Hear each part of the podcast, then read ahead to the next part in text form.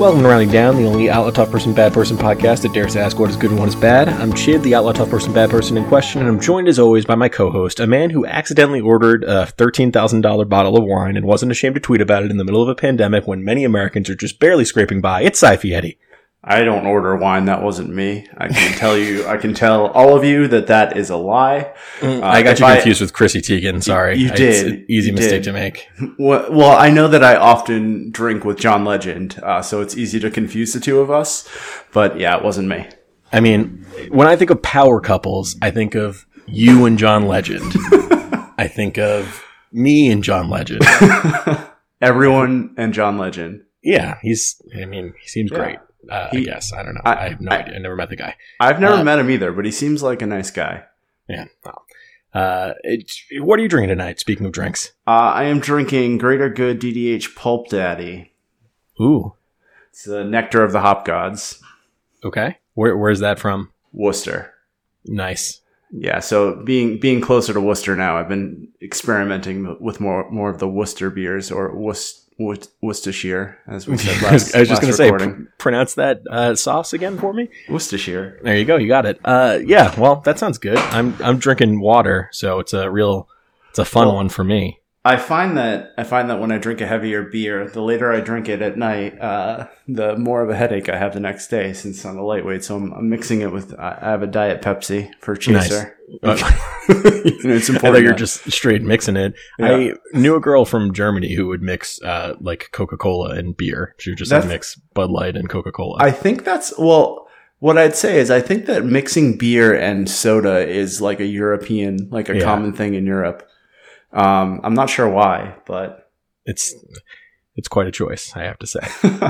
bold, very bold. How you doing this week, buddy? uh good, good. Got a little bit of snow. Uh, I am. I told you about my snowblower when we had Curtis on. Yeah. So, Uh, did you look up the thing I told you to look up about how to actually get a snowblower to work? Totally did. And did it Uh, work? It didn't. Uh, okay. so uh, we're gonna we're gonna replace the carburetor this week. Okay. My, my uncle and I were gonna wrench around on it. Nice. Uh, I ordered a carburetor for thirty dollars before I spend another fifteen on a, a new snowblower. Yeah, that was worth a shot. Probably worth a shot. Yes. But Yes. my we got about thirteen inches of snow, and my wife and I shoveled, and uh, my back still hurts two days later. Your back also hurts from carrying our relationship and friendship. I So don't know about that. it's a lot. I carry lot on my you. my torch for you. Mm, that's very sweet. I don't know if you saw this, but I changed my. So some of our uh, friends are speculating that I, I've turned bad, that I've done a heel turn, Yeah. and so they were saying that I'm the heartbreak kid, uh, but in this case, the heartbreak chid. So Nice. uh, I'm Nice. a real HBC, as I like to say. Um, uh, the best there is, the best there was, the best there ever will be. no, that's Bret Hart. The Isn't Hart- isn't that the heart? Oh no, that's no, that's Michaels. Shawn Michaels, Shawn Michaels. not Bret Michaels. I'm really good at I'm good at Rock of wrestling. Love. I'm good at wrestling. I'm good at names. Yeah, that's okay. You you got it. You're doing a lot of stuff, and I appreciate everything you're doing. It's been uh oh yeah, we only got about four to six inches of snow here in the Philly area, Was and it uh, slushy? it was very slushy, and then it Yeah. rained a ton, and there's a lot of uh thick slush and ice, and uh, my wife has taken the kids and gone to visit her family in Maine uh, for a week, and uh, because they have animals and I'm allergic to animals, I I didn't go with them because we didn't want to spend money we don't have on like a Airbnb or whatever. So I'm here alone without a car. So I was like, you know what? I'm not gonna fucking shovel. I'm not even gonna bother. Just, Is it safe to say that the house that has the animals in it would be considered a hair B and B? Oh, wow, wow, wow, wow, wow. It is safe to say that. Thank you. And thank you for saying it, honestly, because I don't think a lot of people would say that. no, I don't think anyone in the history of anything would ever say that. Yeah, yeah, it's good. It's good stuff. I really, really appreciate that. I, Wow. I know you're excited about our guest, and I am too. So, do you want to? Weird. It, the, no, I mean the transition is because I had a bad joke, and I, I didn't want to give Sammy a chance to pause the podcast while he was listening to dunk on me. Mm, Well, I mean, he should. I think that it's one of the his favorite things is to pause the podcast to dunk on you, And and I get it. rightfully so. Uh, yeah, well, in that case, today's guest is the frontman of the band Mansions, whose fourth LP, Big Bad, came out in June of 2020, right in the early stages of quarantine, on the aptly named, in this case, Bad Timing Records. It's Chris Browder. Chris, welcome to the show. Hey guys, how's it going? Good. How are you? Pretty good. Thank you for having me. I'm excited to be here. Yeah, we're super excited to have you here. Um, so, to set the table for anyone who's never heard your band before, or uh, people who maybe aren't as familiar with what you've done in the past, can you give a little rundown of uh, kind of where Mansions came from, how you arrived where you are now? Yeah, sure. So um, it started as just like a solo project of, of me doing music myself in my bedroom. I had like played in different bands growing up, but always like the process of just like working on stuff myself. And so it really started that way, uh, more as like a studio project until then uh, we started working with Doghouse Records, who had done like the Get Up Kids and All American Reject, stuff like that. And uh, that was when then it became more of like a full band where, you know, I got some of my friends to go on tour with us and all that kind of thing. Um, but it still stayed a little bit of like a solo project in a way. Mm-hmm. Where then uh, we stopped working with Doghouse, kept making some other records. Um, we had a bass player Robin Dove uh, join the band. She's kind of like the one other permanent member. Um, and then we've had various drummers and that kind of thing. But mm. so it still feels very much like a studio project where like yeah. that's where it's most at home. Uh, but we do, you know, play shows as a, a, band too, and that kind of thing. Yeah. So when you you obviously, I'm assuming for the release of Big Bad, which is your fourth like proper LP. I'm gonna assume you did you have like tour plans and, and things kind of planned uh, around the release of this record? Nah, we're we're kind of like people kept asking that because there's like, oh man, the quarantine must have really put a damper on your touring plans. But like, we had no touring plans at all. Um, gotcha. We've been kind of out of that touring game. I think the last like real tour we did was in 2014. Uh-huh. Um, so it's been a while. Uh, yeah, we. It's been a while. Thanks, I appreciate that. um, yeah, like it would have been nice to play some shows around regionally. You know, maybe try to do like one in New York, one in Chicago, something yeah, like that. Yeah, yeah, Um, and you know, we'd still, it's like the 10th anniversary for one of our records that people like. Um, Dig Up the Dead? Yeah, for that one in like March. Yeah. So we had talked about trying to do some some shows to commemorate that, and I'd still like to do that sometime, but you know, who knows? Have when. you thought about doing like a like a virtual show, uh, maybe in in March, like something you can stream? Yeah, that's kind of one of the most immediate options. It'd still be nice to to do some real stuff later. We've done a couple virtual things, like back, I guess when Big Bad first came out, we did a few like Instagram streams.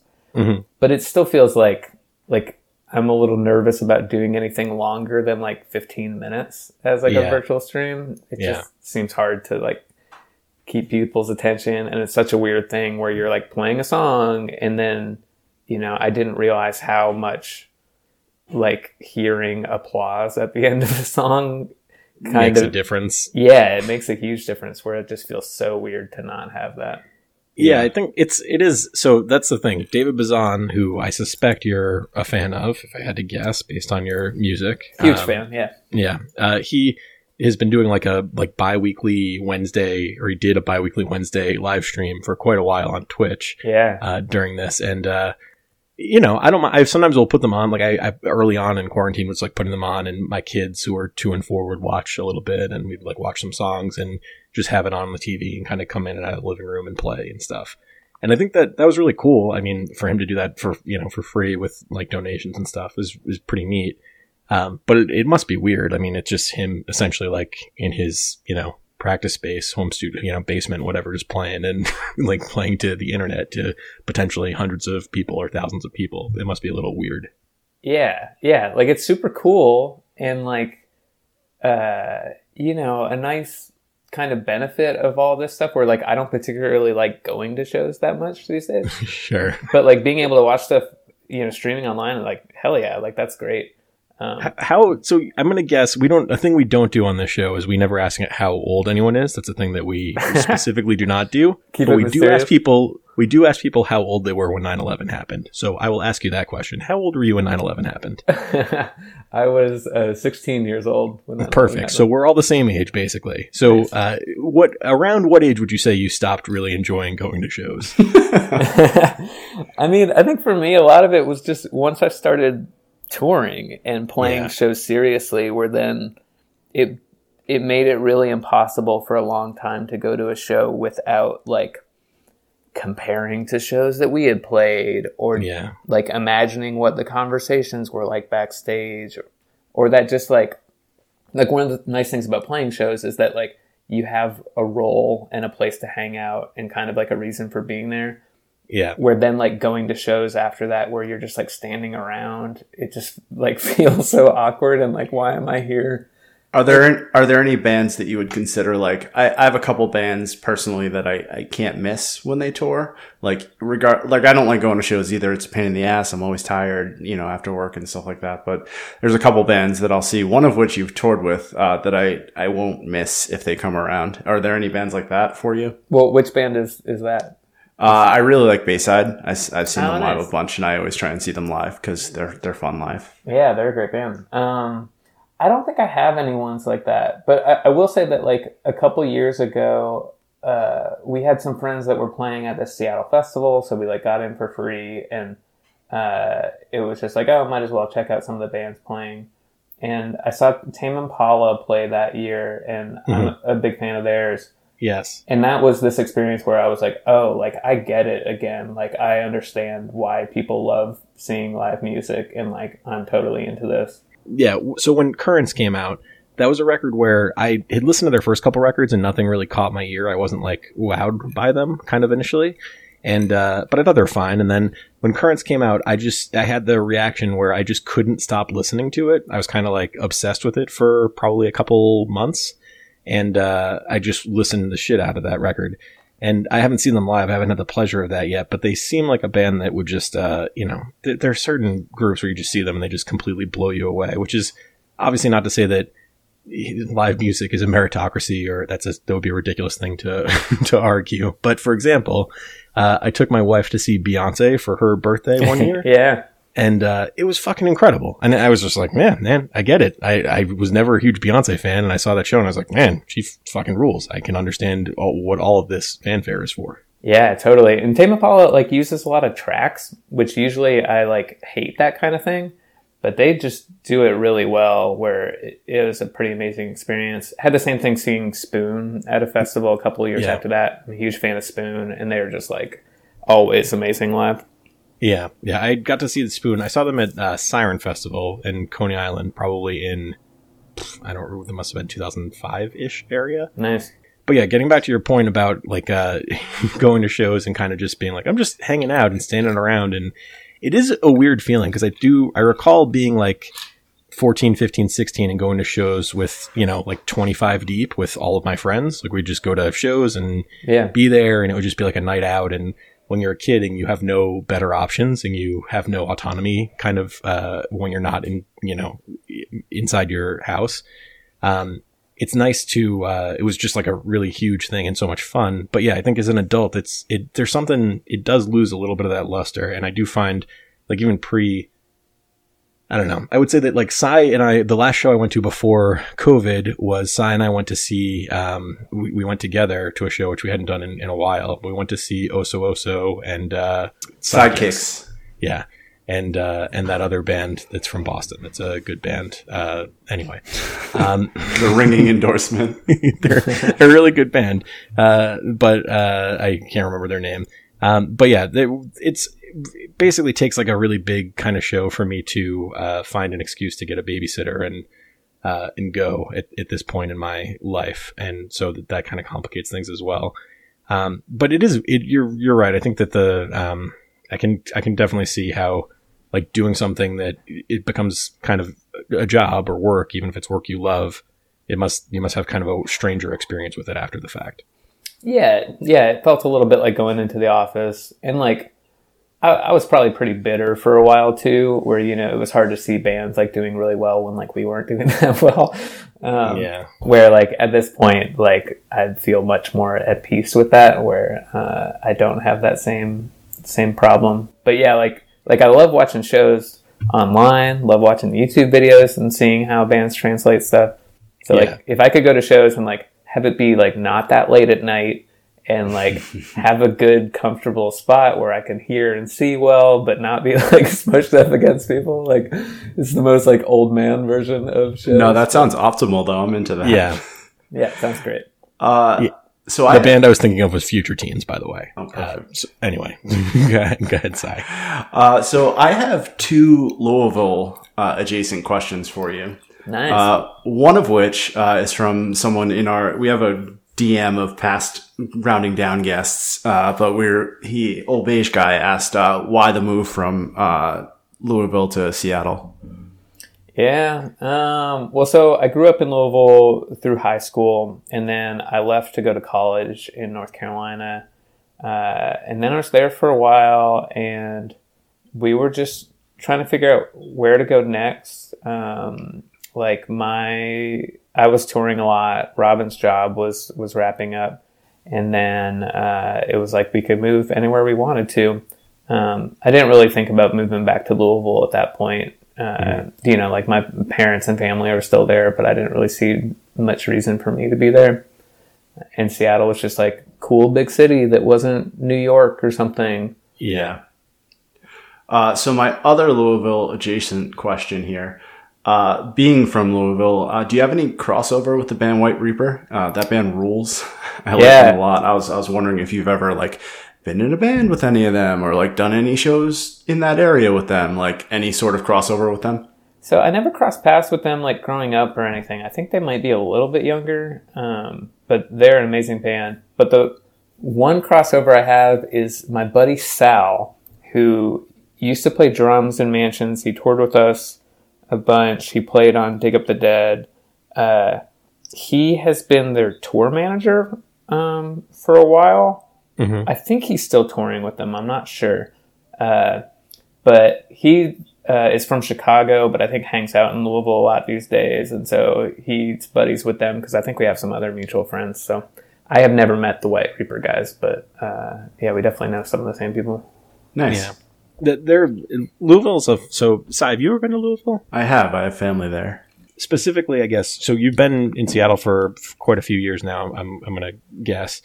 Uh, how how are you enjoying living in Seattle? I guess versus uh, Louisville, or how are you like? wh- What's your you know what are your impressions of Seattle? What do you enjoy about Seattle?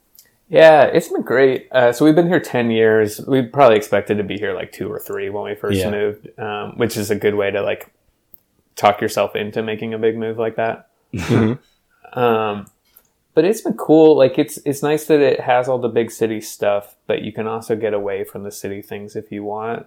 Um, I think the, the biggest difference for me versus like North Carolina where we were and probably Louisville too, is that uh, because the music scene is such like just a part of the city, um, people were much more used to the idea of people like leaving for tour and that kind of thing. Um, like like when I first got a temp gig at the University of Washington, and it was just to like fill in the gaps while I was on tour. I walked in, and the guy who was my supervisor, I was like, "Man, I totally know this guy. I know who he is." And I figured out that he played guitar in David Bazan's band, Oh, Um, nice. and so uh, you know he like absolutely knew about touring and about needing to leave to go on tour. So like i got a really sweet setup with that where i could leave whenever i needed to and come back and have a job. Um, and he was a super cool guy and like full of advice. And so getting to know him and be friends with him was a, a huge help. Um, but just like that contrasted with when I was in North Carolina and like having to work just like a part time job and then basically quit if I needed to go on tour, you know? Yeah, yeah, that's tough.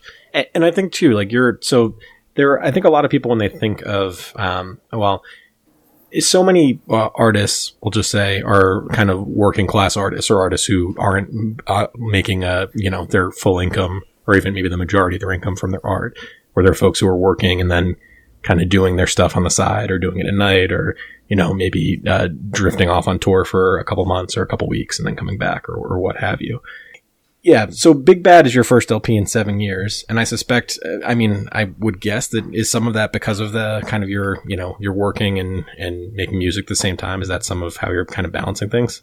I think that definitely makes a difference. Where if you think before that, like I could spend you know eight hours a day working on songs, and Right. now even if I'm spending like two hours a day, which like is a lot when you're uh, working, that still means things are going to take four times as long. You know. Right, right, right, right, right, right. Um, Yeah. And we did put out an EP in uh, when was that? That was Like 2017. yeah, something like that. and that was the kind of thing where like I had intended for that to be a full length, but at a certain point I was like, man, if I keep waiting to have 10 songs instead of six songs, this is going to be too long. Yeah, yeah. Um, yeah. But yeah, just with real, real life and also like there's no rush for us to have to put out an album. Like I don't think people realize how often like the album cycle is set just by like the need to get back on tour to be yeah. able to make money to pay rent, you know. Yeah. Yeah, it, that makes sense. I, I, know that there's a lot of uh, a lot of pressure, especially you know, to kind of keep that uh, thing going. Essentially, I, and I wonder too. I've speculated on the show before that there's probably a lot of bands that, and at the start of quarantine, uh, were considered active concerns. And I said this to Cy before that I feel like probably might not be ongoing concerns in the same way when this is all over, um, which sucks. But I'd also understand it because I, I, think that there's, you know, it's hard to, uh, I don't know. I think it, in some ways it's probably also hard to just kind of be out of that cycle. And for some folks who have been kind of in that cycle for five, six, seven, eight, nine years, it's probably, you know, being away from it for a year, or a year and a half, however long it's going to be. Uh, it might be difficult to kind of get back into it if I had to guess. Yeah, for sure. There's a surprising amount of like structure of like really being in it as far as the timing for things. And then when, yeah. like when you're on tour, that's like completely structured time, you know? Yeah. Like yeah. probably even more so than like the normal day job kind of time. Yeah, you mean just like the basic like we got to drive here, we got to load in at this time, we have to do sound check, we have to like just all that shit. We have to break down, we have to get stuff back loaded up, we have to you know, like all that structure. Yeah, yeah. There's no like real free time to yourself. Like everything is right. just waiting around for the next thing that you have to be at. Yeah, one of my friends who uh, was fortunate enough to do several European and uh, I think uh, two Asian tours. Uh, his band, he was like, "Yeah, I got to go to like all the greatest cities in the world and uh, saw fucking none of any of them." yeah, exactly. Yeah, and and if you want, you can really make an effort to try to get out, but then it's like you're just exhausted. You know? Yeah, there's just you just no time. Yeah, yeah, that's that's tough.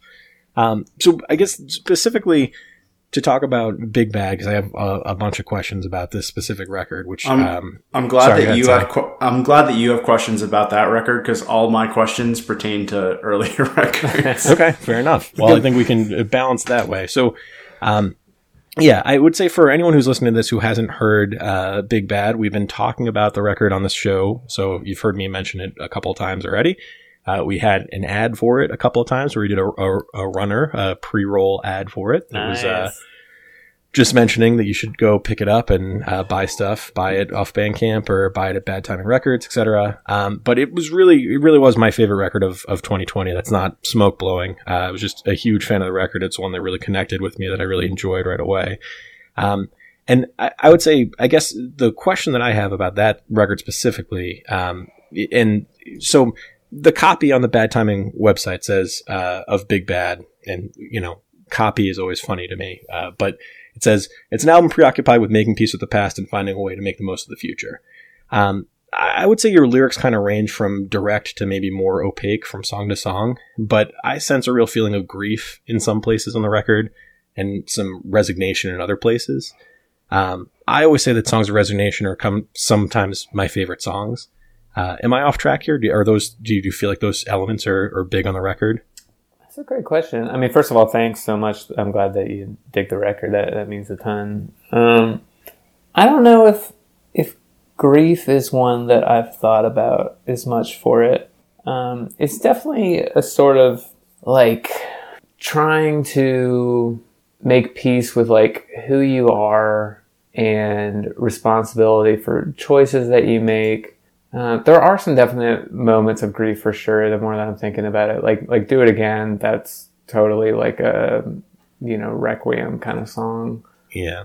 Um, yeah, like you know, as I've gotten older, the issues that I see myself facing or other people facing are just very different than the things that um, you know I was thinking about ten years ago.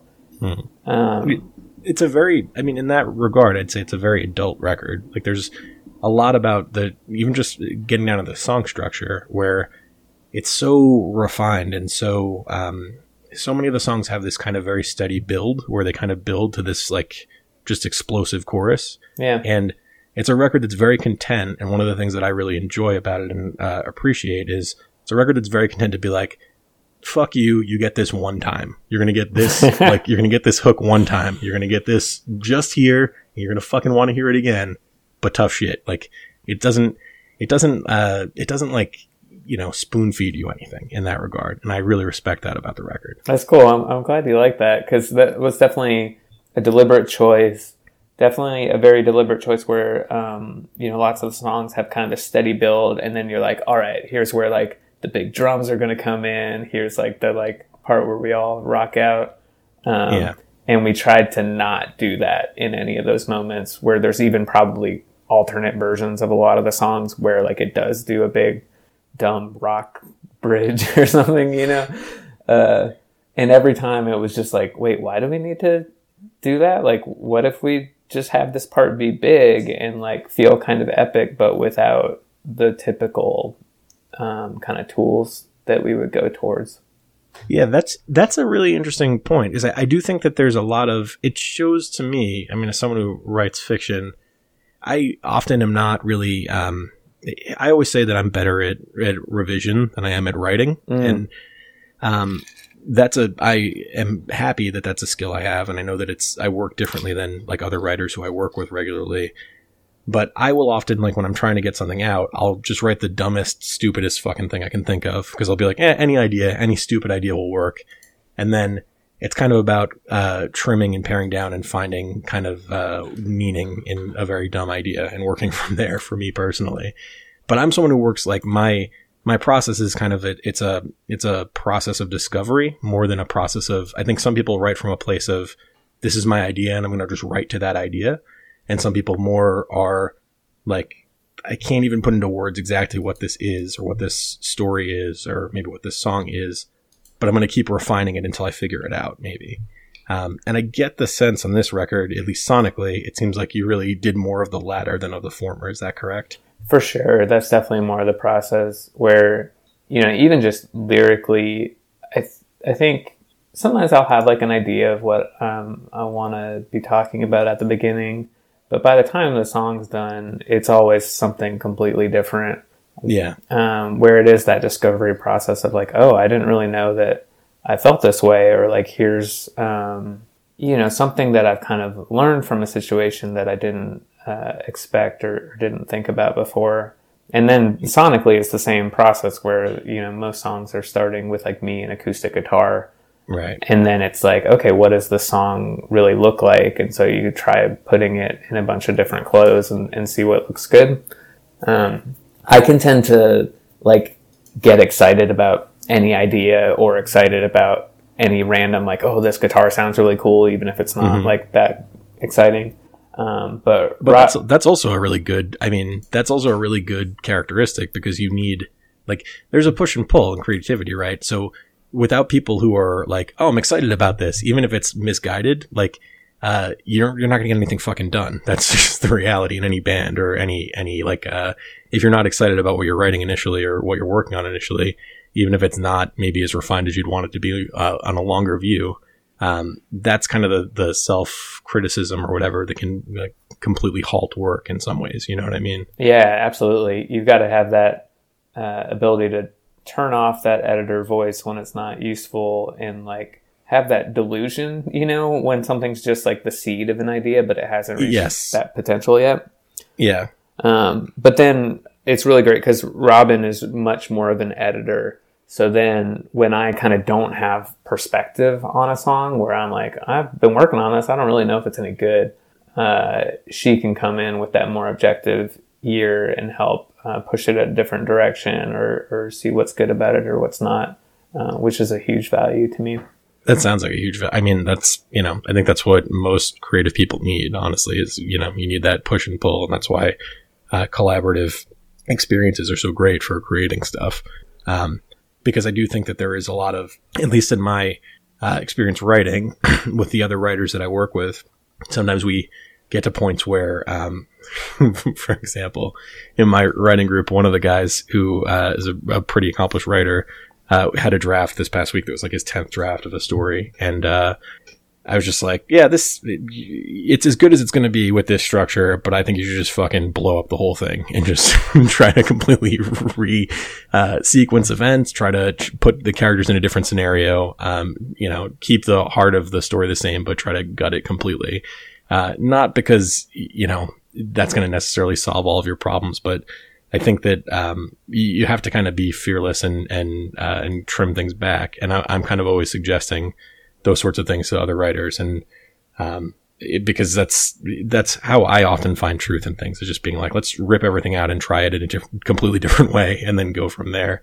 Yeah. Um, but I don't know. I, it's it's tough. It's tough to do. It's tough to to stare that down. But I think that that's that balance of like one person who's more of a an editor who can give perspective is a, is a really beneficial thing, obviously. Yeah, it's so hard to do when, like, you know, you fall in love with this thing that you made because you made it, and the idea of just like throwing it out um, is really hard. Even the the song uh, PPV on the record was one that like I went through ten different versions of, and each of those was a process of like blowing up that old version and doing another one. Yeah. And and it was about to be like like literally with the version that's on the record, I was like, if this version doesn't work out, we're just scrapping the song because it's not gonna gonna go. Um, but thankfully, it it it worked out. Um, but it's hard to give up on those things. It is hard, but I think that that, that song is great. And I mean, I think that that's a really, um, I, I love that song. That's a song that the first time I listened to the record, that was a song that I really keyed into. I don't know. There's just a lot there. There's just a lot to kind of reckon with in that song. And it's, it's a pretty, um, as the record goes, I'd say it's a pretty simple song compared to, uh, maybe structurally it feels a little more simple than some of the other songs but it's such a like there's so much weight to it and it doesn't so that's a song that like often will be on. I have a playlist of songs for my son when he takes naps and that's that's a song that comes on. So nice. i'll be like in, in my office working uh, and he'll be asleep from two to five and i'll hear that song mm, three or four times over the course of that uh, that time period most days of the week. So that's funny. Yeah, yeah. i hear it a lot. And you're right with the simplicity because the problem i was having with it was that i kept trying to write a chorus for it and yeah. and nothing worked. And so eventually it was like, well, like why does it have to have a chorus? You know, like, uh, and then just trying to do it without that was what worked. It's yeah, it's really. I mean, the other thing too is I think that there's something also. I always say like when I'm talking to other writers, I'm always like, completely try it a different way, completely you're not going to lose anything because you also have to, you know, you can always go back to what you had before and try to keep keep pushing that ball down the field to use a sports metaphor. But I think that sometimes just getting that perspective of trying things a completely different way can can kind of break things open in, a, in an interesting way. And often I think when people do when you take that risk, I think you're often rewarded for that. At least in my experience, I know I have been. Yeah, I agree. It's rewarding, and I usually like know that intellectually, but at the time, I, I like and pissed about it, you know? Yeah, yeah, yeah. I think that that's the that's the gamut of emotions I think you kind of feel when those things happen. Uh, so I have a, a very specific song related question as opposed to uh, the whole feel of an entire record. Uh, sorry, it's not as as deep, uh, Chid, as your question was. Uh, but one of my favorite songs that Mansions has done is "The Economist" from Doom Loop. Oh, cool. Uh, and I don't mean to put you on the spot, but can you tell me a little bit of what that's about? Because I, I, the lyrics I, I really enjoy, uh, and I, I've always wondered kind of where it was coming from. Yeah, I mean that song is coming from the place of like getting a real job and uh, being okay with it and not treating it as this like binary you know, either you are a professional musician or you have failed and you are not a creative person. Um, mm. And just like, I think I had built the idea of like having a full time normal day job up in my head as this, um, you know, a sign of, of failure. And then I found that that wasn't necessarily the truth. Um, yeah. Yeah that's that's really interesting to me because I think that that kind of that also plays into that kind of resignation sort of theme in some ways um, that I definitely hear on on Big Bad as well. Yeah. Um, and I guess when I say resignation, I mean I think that that word means different things to different people to some ways in some ways, but I don't necessarily see resignation as a negative thing. Um, I would say that sometimes resigning is the most powerful choice a person can make Like if you have something awful inside of you and you keep fighting against it, it's going to make you feel like shit forever. Like right? if I put in my two weeks as the co-host of this podcast. well, you're you're in a good spot as the co-host of this podcast because you're a, you're a good friend, you're a good co-host, and I hope it makes you happy to do it. But I would say that like there are certainly times in everyone's life where you're like fighting against something for good or bad reasons or for whatever reason. Um, but I think like resignation is about acceptance and it's about kind of just like accepting things for what they are. Um, and sometimes there's a real great clarity that comes from that, even when the thing you're accepting is shitty. You know what I mean? Um, I don't, I don't know. I see resignation as a really powerful emotion and a really powerful uh, kind of way to process things. Yeah, personally, I, I agree with that completely. And that sort of sense of acceptance and and the like responsibility that comes along with that of like yeah. like this is it man. You know like this is your life and you're making your choices and you're responsible you know for kind of like how the rest of the shit plays out um, and accepting where you are is part of that you know? Yeah. Yeah it's it's tough also to i think that there's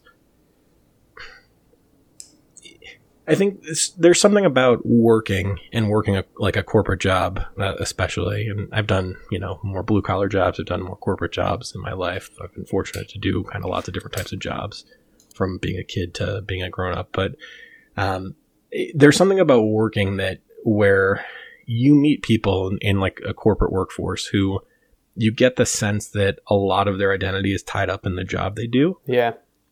And, um, no judgment on them at all because I think if you're spending 40, 50, 60 hours a week doing something, then it's natural to see that as a large part of your identity. I understand that. But I, I personally feel like for my own sanity, I don't ever. I feel like I can always kind of wall off my work from my actual interior life, if that makes sense. Um, like I can accept that that's a thing that I do to feed my family and to keep us clothed and housed and everything. Uh, but it's not a thing where I think that like pretty early in my corporate career when I was like 23, 24, 25, I was like, oh, if I keep taking this really seriously, I'm going to fucking be miserable all the time. I'm just going to hate myself and hate what I'm doing. And, um, you know, there's some freedom in, uh, in caring less, maybe to some degree. Like that was a real moment of resignation for me personally. Yeah, yeah, totally. And treating it that it's like, you know, a thing that deserves respect and there's like honor and just like working hard and, you know, earning a, a solid living. I, I, think one of the yeah. things that I'm most grateful for from my experience with music was with having like the thing that I loved also tied up with my profession. It kind of taught me like the dark side of how that can mess with your identity, you know, especially yeah. like if it doesn't work out the way that you want. And so now like i am very careful about that with my day job where it's like this is my day job. It's cool. I like get a lot of enjoyment about it. It's meaningful to me but it's not who i am as a person. Um, yeah. the same way as like music like i'm a creative person. I love making music but the idea of like mansions and putting out music and people listening to it like that's not who i am either you know? That's just a thing that i do yeah, it becomes like different facets of your life where you're not you're not wrapping up your whole identity in any one thing, right? And I think that that's probably a, a healthy level of detachment for adults to have about things. Yeah, especially uh, not wrapping it up in things that someone else can take away from you. Yes, yeah, yeah, and that's tough. I mean, I, I, it's really, it's really tough. I think that that's a thing where, um, you know, there are things that are hard, and you read these. I mean for people who really closely pay attention to music, um, music industry is not a meritocracy at all, and it, it's a tough fucking industry. Like there, you read stories about. Like I know you all toured with Now Now in the past, and I believe when they made the record Saved, I think that that was a record that took them quite a while to find a label for, and was like, that took them quite a while to put together. And um, I think that record fucking rules. I think it's a great record, and um, and, and you read, you hear stories about that like all the time. I mean, the same thing happened to when Spoon made Girls Can Tell, they had no fucking label. No one, like they got dropped by a Major. Nobody wanted them. It was like a nightmare for them.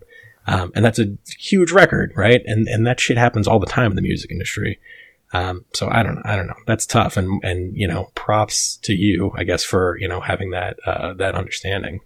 Well, and that was the thing that like when I first started temping, uh, blew my mind the most. Where it was like, hey, like I'm a temp here, and like if I just like show up and like work hard and do a good job, then people are like, that's great. Let's like give you more responsibility or like a raise or whatever. And I was like, this does not happen in music. Like no one cares how hard you're working at any of this. It's all just like random Right. luck, pretty much.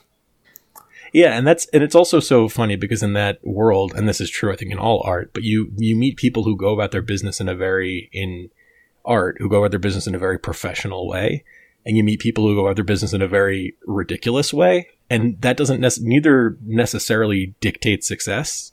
you know what I mean? There's not a there's not like a um, you know you hear success stories uh, kind of in in both modalities and everything in between the two.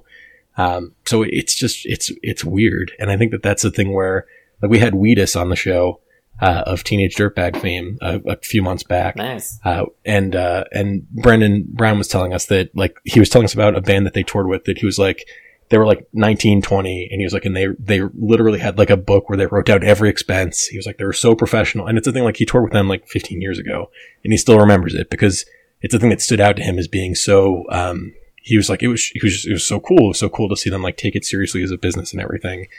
Um and that's a band that's obviously been through the fucking ringer but uh but yeah, it's it's uh it's it is interesting how there's you know there's no uh, one way to do it, and it's not it's not at all like the corporate world where you know if you work hard and people like you, generally you're gonna keep coming up in the world. Yeah, yeah, we were totally that band, by the way, keeping track of all our stuff very seriously. But yeah, like like you had mentioned Koufax in your email before, Yes. and they were always one of those bands that I would hold on to in my head, where it's like like Koufax never got big, you know, but like they were amazing and they're one of my favorite bands, and like just that reminder of like, oh yeah, it doesn't really have anything to do with with the music and and like you know you can't gauge the success of your band based on like the commercial success of it you know Well, there's there's another thing. Like Chid and I have talked about this before, but like certain bands, like he feels like, and I agree with him, uh, that if they had hit at a different time, that they would have had a completely different path and like been more successful. Like you look at bands like Blink 182 and stuff like that, and if if they had happened five years earlier or five years later, it might have been a completely different trajectory for them. and I, I think that has something to do with it as well. It's really like timing. The timing thing, yeah, Uh, that's I'm sure that that's definitely part of it. But yeah, to get back to your to your Koufax uh, point, I mean that's a band where you know I think that that band. Uh, I saw them live four or five times uh, when they were touring and playing, and they were always great. They were always a really fun live band. They always seemed to be having a good time. Uh, they were very, you know, but yeah, they were a band that put out a few really good records. Like I, I really enjoyed it. Had to do with love. I really enjoyed social. Like I, I liked all of their records, and they just kind of never really broke through. And some of that, you know, to Cy's point, maybe had to do with timing. Maybe it had to do with the record labels they were on. Maybe it had to do with kind of the contemporaries that they had. Maybe it had to do with um, a lot of things, right? But I think that that's a that's a super talented band, and um, and the cool thing about music, I guess, unlike other art forms, it's very easy to dust off something that's old and find it and uh, and get back to it.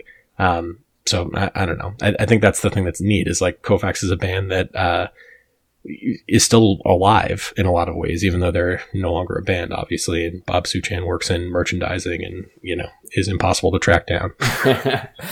yeah yeah you still have access to it i mean it's like like everything good that ever happened to our band was just because of some random thing you know that like oh we happened to do a tour with this band and then they were living with someone from another band and so we got a different tour like like you just know how much luck plays into everything where you can't be like mad that you didn't get more of that you know Yeah. I th- so like you you did a split or a, not a split but like a collaboration EP with uh with Weatherbox. I was uh, just where you about to ask about that. Manbox. So how did yeah how did that come about? Were you you all uh, was that a, a tour with with Weatherbox and you kind of worked it from there or we were both on Doghouse at the time, and I think the Doghouse guy first kind of introduced us to each other. I'm trying to think if we had met at that point. I think we had probably met. We did play a bunch of shows and like um, became tight with them, specifically with Brian. Um, I think he played solo on a tour we did with him, and like we played as his band on a few songs. Yeah. And it was really just like uh, hit it off with him personally, and we were in the same stage of our career on the same label, and like Doghouse was really just kind of desperate for ideas of how to uh, push both of our bands. Uh, so we did that, and it was really cool. You know, we were doing it remotely, sending stuff back and forth, and probably like every six months we talk about doing doing more stuff together. Um, we were going to try to do like a video of for one of those songs over the summer, uh, but Brian is notoriously flaky, uh, so it's just hard to make anything actually happen.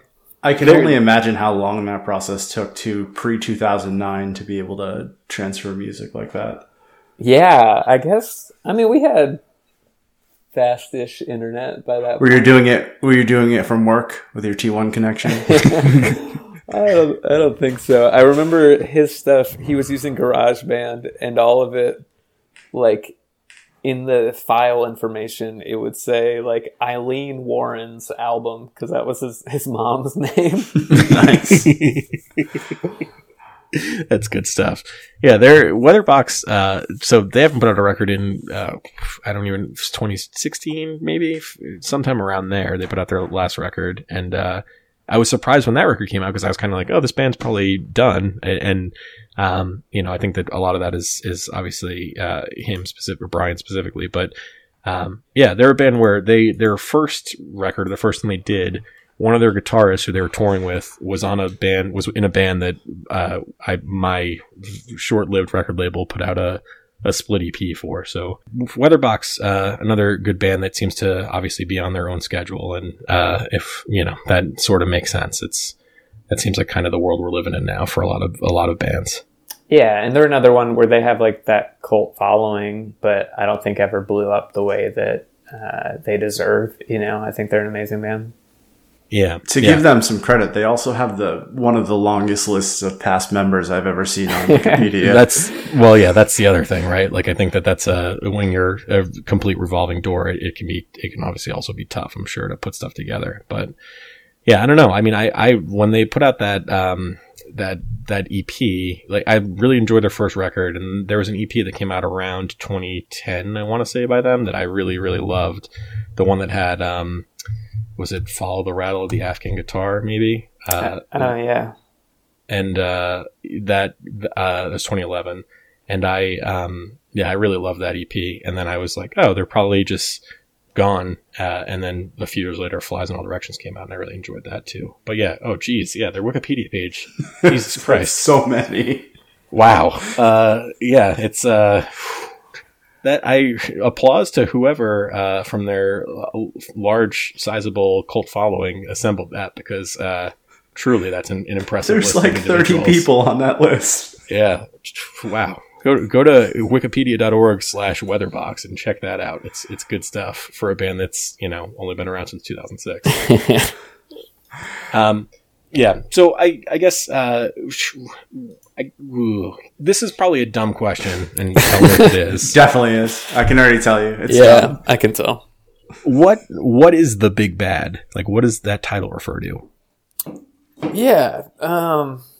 So there's multiple meanings. Yeah, it is a dumb question, Chid. You're right. It's dumb, but let's go on. Were you yeah. just really you're into that movie, the big the big sick? You were just watching that a lot at the time, or that's right. I know you just thought the word big was, was yeah, so big. Yeah. It was actually Tom Hanks. Uh, big was what we were watching. oh, nice. It's a good movie. No, I mean, there's multiple reasons. Like one, uh, you know, with like the big bad being like you know the villain of anything as kind of right. this uh, this specter looming over you. Where I think a lot of the album is about death in general. Um, yeah and so that's kind of the ultimate big bad. Uh, there's also this idea that like this one's gonna sound funny, but like like in your life, it's okay to be a little bit bad. You know, like you can be small. Oh, I know all about that. Yeah, um, without like totally messing your life up, but you just can't be big bad you know no that that makes perfect sense and i think there's a lot of um i mean i can definitely feel that in the lyrics just like, enough not to get noticed bad yeah and and a lot of yeah, a lot of the songs are about you know the ways that people can kind of mess their life up, um, and the kind of like threat of that that's always around the corner if you want to go that route. Yeah, like I think that so get loose, which I think is, I mean, if I, to me, that song is as uh, perfectly constructed as like a you know like outlaw country song uh, as there ever will be on a what I'll call an indie rock record. Um, but I think that that's a that's a track where very clearly, like it's um, someone who's kind of dipping a little bit too far in the bad direction there, and uh, at least that's my read on it. Um, and and I really love that song because I think it's such a um, it's like a really really kind of beautiful uh, rumination on on that balance and kind of how things can um, you know you can get sucked into something and it can take you over without you even realizing it. Yeah, absolutely. That's uh, that is the right read of the song. It's the right kind of uh, you know the stuff that we were listening to a lot was you know like Patsy Cline and things like that, where it's all these kind of you know your cheating heart kind of uh, yeah. songs, and so it's definitely coming from that similar place. Yeah, we we did an episode about Blaze Foley a couple months back, and uh, we listened to some Blaze Foley. And uh, you do you know Blaze Foley? No, I haven't heard of that. You should check him out. He was a outlaw country guy who um, he was uh, he, like a, the masters of I think two or three of his different records completely disappeared, and so those mm. records don't really exist anymore. Wow. Um, but some of his stuff is on Spotify, and and uh, he's really, really talented, great songwriter. He has a song called "If I Could Only Fly." It's a great song. He's got a song called uh, "Clay Pigeons." It's a great song that a bunch of people have covered. But anyway, I'd recommend him if you're into Patsy Cline. Same for Townes Van Zandt, but I'm sure you've heard of Townes Van Zandt. Before. Yeah, yeah, nice. I'll check that out. I have one last question for you but it's a it's a two parter. okay, we'll see if we get so, to part two. No, it's so it's it should be really short. Uh, so putting out a record in 2020, I'm sure is is nothing like anything you've ever experienced before. Uh, so I was just wondering, uh, what's the worst part about trying to put out a record during a pandemic, and and what would be like a surprisingly good um, outcome for putting out a record during a pandemic? That's a good question. I think for us, there's been enough time between records that putting out every record feels like a completely different experience from the last one, just with how things have changed. Um, where like for this one, I think the biggest change for us was just like uh, how like Spotify and playlists and things like like that is the thing now. Yeah. yeah. You know, versus like traditional press and all that kind of stuff. Where even like just three years ago, like that wasn't totally true. Um, so like that was a big difference. The I, I don't really have anything that like totally sucks about it. I think the the best thing for us was that no one was asking us when we were going to play shows or or come to their particular town so we didn't have to get into that like man we got day jobs we don't want to use our vacation for tour we'd rather use it for vacation you know yeah but when are you going to come to boston yeah exactly so a lot of that, yeah. I very much appreciated that aspect of lockdown. Mm, yeah, that makes sense. I I would say that um this. So I guess we're gonna let you go. We're gonna wrap up in a second here. Uh, before we do, do you have anything you would like to plug, Chris? Nah, man. I'm I'm beyond beyond plugs. Cy, do you have anything to plug today? Uh, two things. Uh, first, you should go buy the Big Bad record on vinyl. Uh, Bad Timing Records, is it? Yep, Bedtime Records. Yep. Uh, so I, I, have yet to purchase it on vinyl yet, uh, but I do listen to it fairly often. So hopefully, you know, those streams are getting you 12 cents uh, eventually. Um, and also, uh, I, I tweeted about this earlier this week, but uh, Girl Scout Troop 6000 uh, in the New York City shelter system, it's, it's all um, homeless ladies in the New York shelter system, and you can buy their Girl Scout cookies online if you look up Girl Scout Troop 6000. Uh, yeah, so. I I saw that you tweeted that, and I went and bought some cookies for uh, for my family. Awesome. If you're having a cookie fix, uh, maybe buy them from them as opposed yeah, to. That's a, that's a good idea. Yeah, you just have to look up uh, Girl Scout Troop Six Thousand cookies or whatever. Google yep. that; it'll come right up. Um, yeah, I'm gonna also plug, uh, of course, uh, Big Bad, which you can get at badtimingrecords.limitedrun.com. Uh, you can buy merch and stuff there. Do that. Get the band some money, or go to their Bandcamp, uh, mansions.bandcamp.com, and uh, buy the record there. I'm gonna recommend you buy it, even if you have listened to it a few times. Just also buy it so that there's some some money exchange there that's actual uh, U.S. currency. Um, also, Do you guys accept Bitcoin? we we accept uh, GameStop. Yeah, I was gonna say, what about GameStop stocks? I mean, you should have been accepting GameStop last week. This week, oof, maybe not as much. It's a, little bit. AMC maybe. Yeah, yeah, maybe American Airlines. I think that's the next uh, one that's uh, been overshorted and will come back up. But that's a long play, not a short play. So that's my stock tip. AAL, buy it, baby. Um, so yeah, I, I, would just say that uh, this record is fucking great. It's a great record. Uh, you should go out and, and check it out, buy it. Of course, uh, we're one of our sponsors is uh, Yellowbird. So if you would like a Yellowbird hot sauce, it's yellowbirdfoods.com. Uh, tweet at us and use hashtag roundbird and tweet I'm a cute little round bird tweet tweet uh, and send that to us. Tag us, tag Yellowbird hot sauce and that at rounding down at Yellowbird. They And, sell uh, Yellowbird at Whole Foods too. They do. It's at Whole Foods. I think it's at like Fresh Market. It's at places like that. It's in some traditional grocery stores too. Um, but yeah, we'll we'll send you a bottle of that if you send us your address, of course, if you were listening to this. And uh, you can, of course, follow uh, me on Twitter. I'm at Chitspinsize at Sci-Fiati. The show is at Rounding Down. Mansions, you are you're at Mansions, I believe, right? Or your Mansions. What's your Twitter at there? It's, it, at mansions. Yeah, That's it. I got it. At Mansions. Perfect. nailed it. Easy. Uh, thanks. Um, yeah. So I, and Chris, if you ever want to come back and talk about a record you love that is not something you've made, uh, we'd love to have you on. We'd like to kind of explore and deep dive on certain records. So we'd love to have you back anytime you want to come back. Yeah, I would love to. This has been great.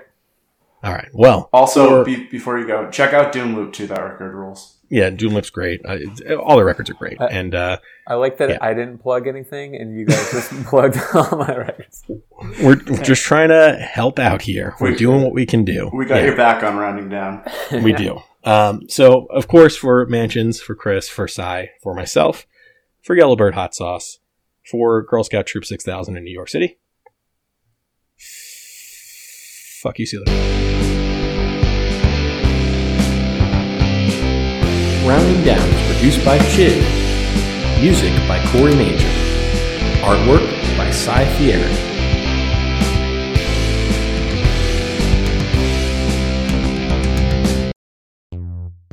It's your boy Chid. You thought this show was over? Well, it's not quite over yet, and here's why.